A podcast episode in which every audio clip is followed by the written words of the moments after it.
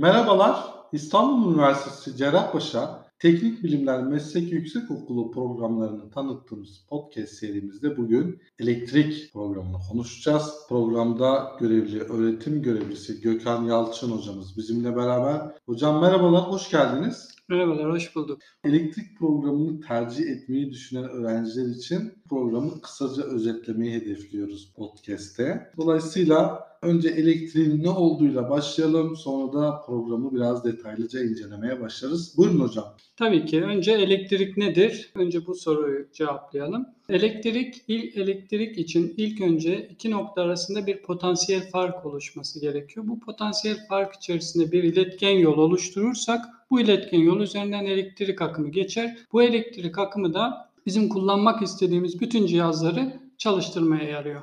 Çok güzel. Peki bu potansiyel fark ilk ne zaman yapıldı? Ne zaman biz bu elektrikle tanışıyoruz? Elektrik... Kabaca söyleyebilirsek. Evet, evet, evet. Elektrik doğru akım ve alternatif akım olmak üzere iki kısımda inceliyoruz. Doğru akımı mucidi Thomas Edison, alternatif akımı mucidi ise Nikola Tesla'dır. İkisi arasında çok büyük bir yarış, büyük bir mücadele ve aynı zamanda büyük bir ortaklık geçmiştir. Bunların çok güzel bir hikayesi vardı. O zaman kazanıp gelen öğrenciler siz bu hikayeyi detaylıca anlatırsınız. Elektriği Thomas Edison ile Nikola Tesla günümüz modern elektriğini keşfetmiş diyebiliriz. İki farklı akım modeliyle. Tabii ki, tabii ki. Peki hocam elektrik programını bize biraz anlatabilir misiniz? Dersliklerinizi, derslerinizi, bulunduğunuz yeri şöyle bir kısa bir özetlerseniz elektrik programını. Tabii ki özetleyelim. Bölümümüz ve de programımız İstanbul Üniversitesi Cerrahpaşa Büyükçekmece yerleşkesinde bulunuyor. Yerleşkemizde Hadımköy yolu üzerinde. Programımız 60 kişilik kontenjanlar ayrılmakta ve gündüz ve gece yani örgün ve ikinci öğretim şeklinde paylaştırılmaktaydı. Yalnız ikinci öğretim bu yıldan itibaren açılmayacağı için sadece örgün öğretime öğrenci alacağız. Evet hocam. Laboratuvarlarınız var mı? Derslikleriniz ne durumda? Laboratuvarlarımız var. Elektrik makineleri laboratuvarımız, tesisat laboratuvarımız, programlanabilir denetleyiciler yani PLC laboratuvarımız, analog elektronik ve sayısal elektronik laboratuvarlarımız okulumuzda mevcut. Programımızda şu an 3 hocamız mevcut. Birincisi bizim program başkanımız doçent doktor Mana Sezdi. İkinci olarak ben varım öğretim görevlisi Gökhan Yalçın ve bir diğer hocamız da öğretim görevlisi Özgü hocamız. Yüksek okulumuzun diğer bölümlerinden derslerimize giren hocalarımız da mevcut. Aynı zamanda dışarıdan derslerimize katılan mühendis hocalarımız da bize destek vermektedir. Kampüs içerisinde ders haricinde, derse girmek haricinde Öğrencilerimiz genellikle sosyal aktivitelerde bulunur. Kütüphanemiz var. Kütüphanemizde dersin haricinde araştırmalar yapmaktalar. Aynı zamanda sosyal aktivitelere de katılıyor öğrencilerimiz. Kulüplerimiz var. Üniversite içerisinde sosyal ve sportif aktivitelere katılacak kulüpler var. Hem kendilerini sosyal anlamda geliştiriyorlar hem de yeni yeni arkadaşlarla tanışıyorlar. Üniversiteli olmanın gerçekten ne olduğunu bu sosyal kulüpler sayesinde biraz daha farkına varmış oluyorlar. Kampüsümüz Hadımköy yolu üzerinde Büyükçekmece Gölü'nün kenarında aynı zamanda Alkent 2000 denilen büyükçe bir mahallenin hemen yanında E5'ten otobüslerle Büyükçekmece yerleşkesine gelen yaklaşık 3 veya 4 tane otobüsle üniversitenin önüne kadar gelebiliyorlar. Üniversitemize ulaşım bu şekilde otobüslerle sağlanıyor. Elektrik programı tam olarak ne işe yarar? Yani bu programı ben bir öğrencim yazdım bu program bana ne katıyor, ne kazanacağım, yani ne olacağım bu programı okuduktan sonra, bana ne ünvanı verecekler? Şimdi elektrik programı sürekli kendini güncelleyen bir program. Şöyle düşünürsek az önce bahsettiğimiz gibi doğru akım ve alternatif akımın mucitlerinden bahsetmiştik. Alternatif akımın mucidi Nikola Tesla'nın günümüzde 700 tane keşfi ve icadı var. Bu teknik alanlarda yapılmış olan en büyük icat sayısı. Bu bir elektrikçi tarafından yapılmış. Bu da bize gösteriyor ki elektrik sürekli bir şeyler keşfetmeye veya bir şeyleri sürekli güncellemeye, bir şeyleri sürekli geliştirmeye açık bir bölüm. Hatta bunların ilk sırasındadır da diyebiliriz. Elektriğin şu an günümüzde geldiği noktada yapay zeka, robotik, programlanabilir denetleyiciler, bulanık mantık gibi alanlarda Çok güzel iş fırsatları bulabilmektedir öğrencilerimiz. Hocam bulanık mantık ne? Ben ilk defa duyuyorum bu kavramı. Fuzzy Biraz şaşırttım. Logic. Fuzzy logic. Ne işe yarar bulanık mantık? Bulanık mantık veya diğer ismiyle fuzzy logic bir otomatik kontrol sistemini öncelikle bir cihazı kontrol etmeden de çalıştırabiliriz. Kontrol ederek de çalıştırabiliriz ama şu anki endüstri şartlarında otomatik kontrol neredeyse bütün endüstri kuruluşlarında, bütün fabrikalarda neredeyse kullanılıyor. Ve otomatik kontrol içerisinde bir cihazı kontrol etmek için kullanılan en yaygın yollardan birisi bulanık mantık diyebiliriz. Bu kontrol sistemlerine PI, PID, yapay sinir ağları, genetik algoritma gibi kontrol sistemlerini de ekleyebiliriz. Elektrik kendini güncellediği yerde buralara kadar gelmiştir. Elektriğin taahhüt sektörü alanında genellikle yurt içi firmalar tarafından yapılan bir rekabet var. Ama taahhüt alanında neredeyse tamamen dolmuş durumda. Bu nedenle elektrikte artık öğrencilerimizin de kendini geliştirip güncelleyip en güncel alanlara yönelmesi, buradan iş fırsatlarını araması ve uluslararası çalışan şirketlerde staj yapmak ve buralara girmek için çabalamaları gerekir. Peki hocam şimdi çok güzel hem sektörden bahsettiniz hem stajdan bahsettiniz. Elektrik programının alanını da anlattınız. Şimdi o zaman şu bunları bir toparlayalım.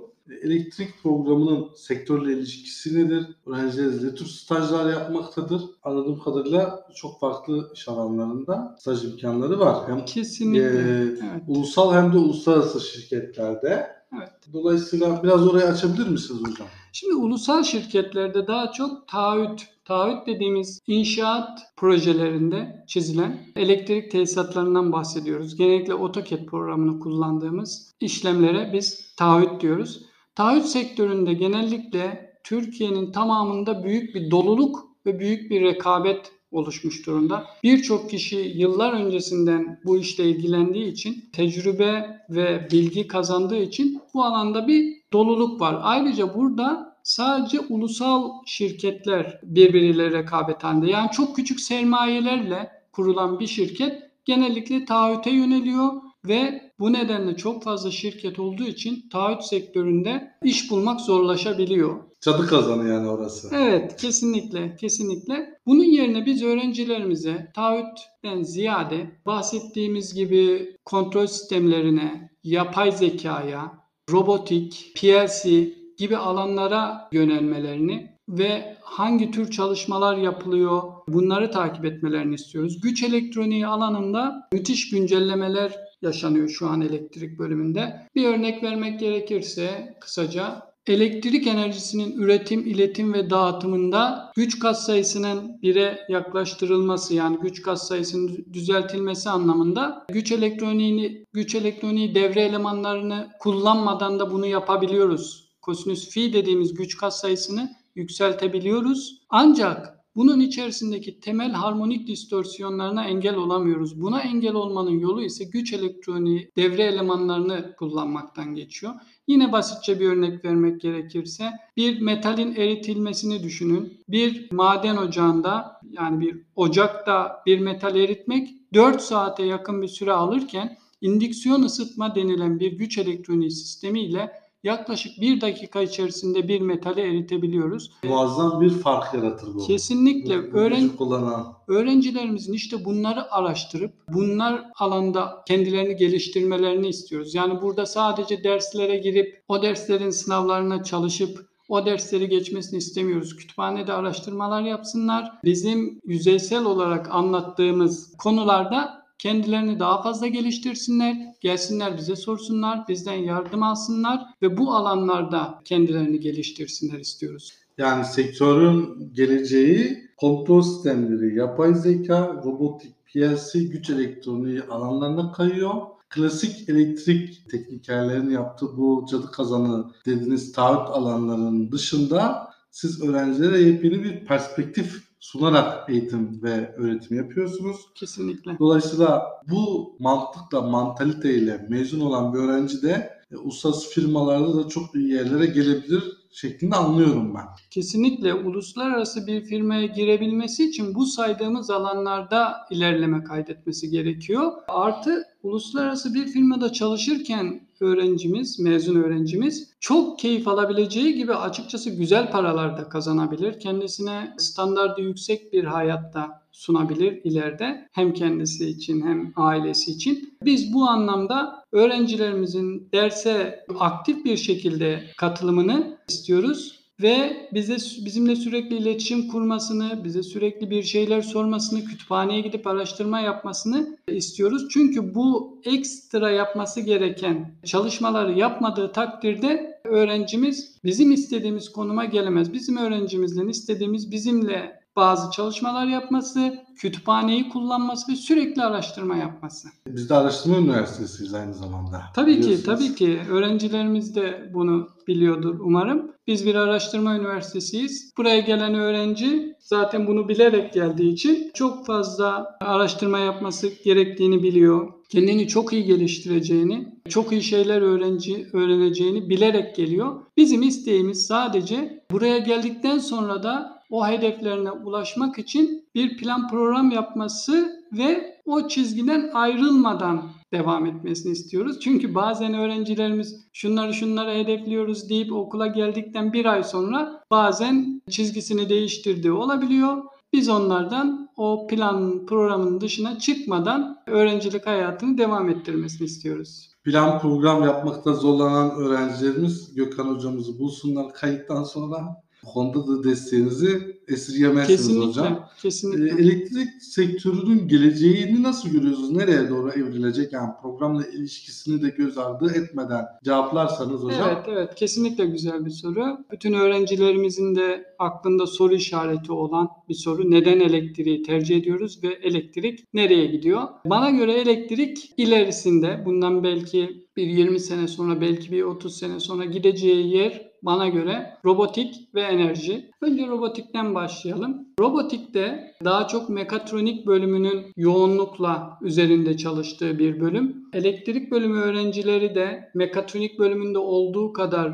olmasa dahi robotikle alakalı dersleri burada alacaklar. Güç elektroniği, sayısal elektronik, analog elektronik, elektrik makinaları gibi derslerde robotik alanında bilgi sahibi olacaklar. Artı kendileri de ekstradan yaptığı araştırmalarla, kütüphaneden yaptığı araştırmalarla ve yapacağı, kendi evlerinde yapacağı çalışmalarla robotik alanında kendilerini geliştirebilirler. Çünkü bana göre birinci gittiği yer robotik demiştim. İkincisi ise enerji. Dünyada bir enerji ihtiyacı var ve her gün artıyor hocam. Kesinlikle, kesinlikle. Elektrik enerjisinin üretim, iletim ve dağıtımında güncellemeler yapılmakta. Elektrik enerjisini üretmek, iletmek, dağıtmak şu an çok kolay ve yapılıyor. Önemli olan bunu üretip, iletip dağıtmak değil, en verimli şekilde yapmak.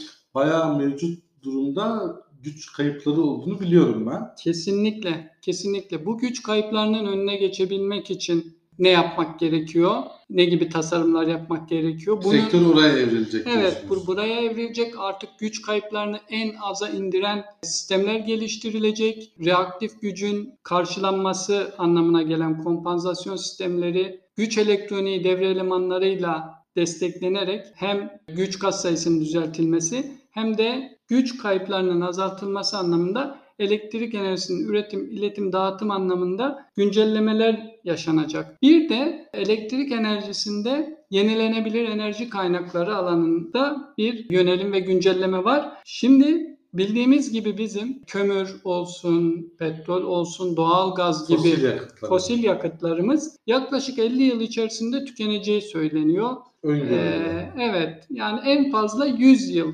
deniliyor. Şu an yeryüzündeki kömürün tamamen tükenmesi en fazla 100 yılı bulacağı söyleniyor. O yüzden tükenmesi bile hocam çok büyük zarar veriyor çevreye şu anki fosil yakıtlar. Kesinlikle dışarıya verdiği, dışarıya saldığı karbon yeryüzüne büyük zarar vermekte. Canlılara da aynı zamanda. Canlılara zarar vermekte, işçi ölümlerine sebebiyet vermekte, kazalara sebebiyet vermekte, üretim maliyeti aşırı çoğalmakta. Küresel ısınmaya sebep olup bir de deniz seviyelerini de yükseltiyor fırtınalarda. Kesinlikle. Kesinlikle. Şu an belki hiç kimse fark edemiyor ama şu an yaşanan sel, yangınlar gibi doğal afetlerde de bu enerji kaynaklarının dışarıya salmış olduğu karbonun fazlasıyla karbon kükürt gibi zehirli gazlarında fazlasıyla rolü olduğunu düşünüyorum. Bu nedenle artık daha doğal, daha saf, daha temiz olan yenilenebilir enerji kaynaklarına yöneliyoruz. Bunlar neler? Güneş enerjisi, rüzgar enerjisi, jeotermal enerji, hidroelektrik enerjisi, biyokütle enerjisi gibi yenilenebilir enerji kaynaklarına yönelmek gerekiyor. Biyokütle ne hocam? Biyokütle ise şu, yeryüzünde ağaçların yaprakları veya onların kurumuş dalları bildiğimiz gibi yeryüzünde kayboluyorlar. Bunlar hiçbir şekilde kullanılmıyor. İşte bunlar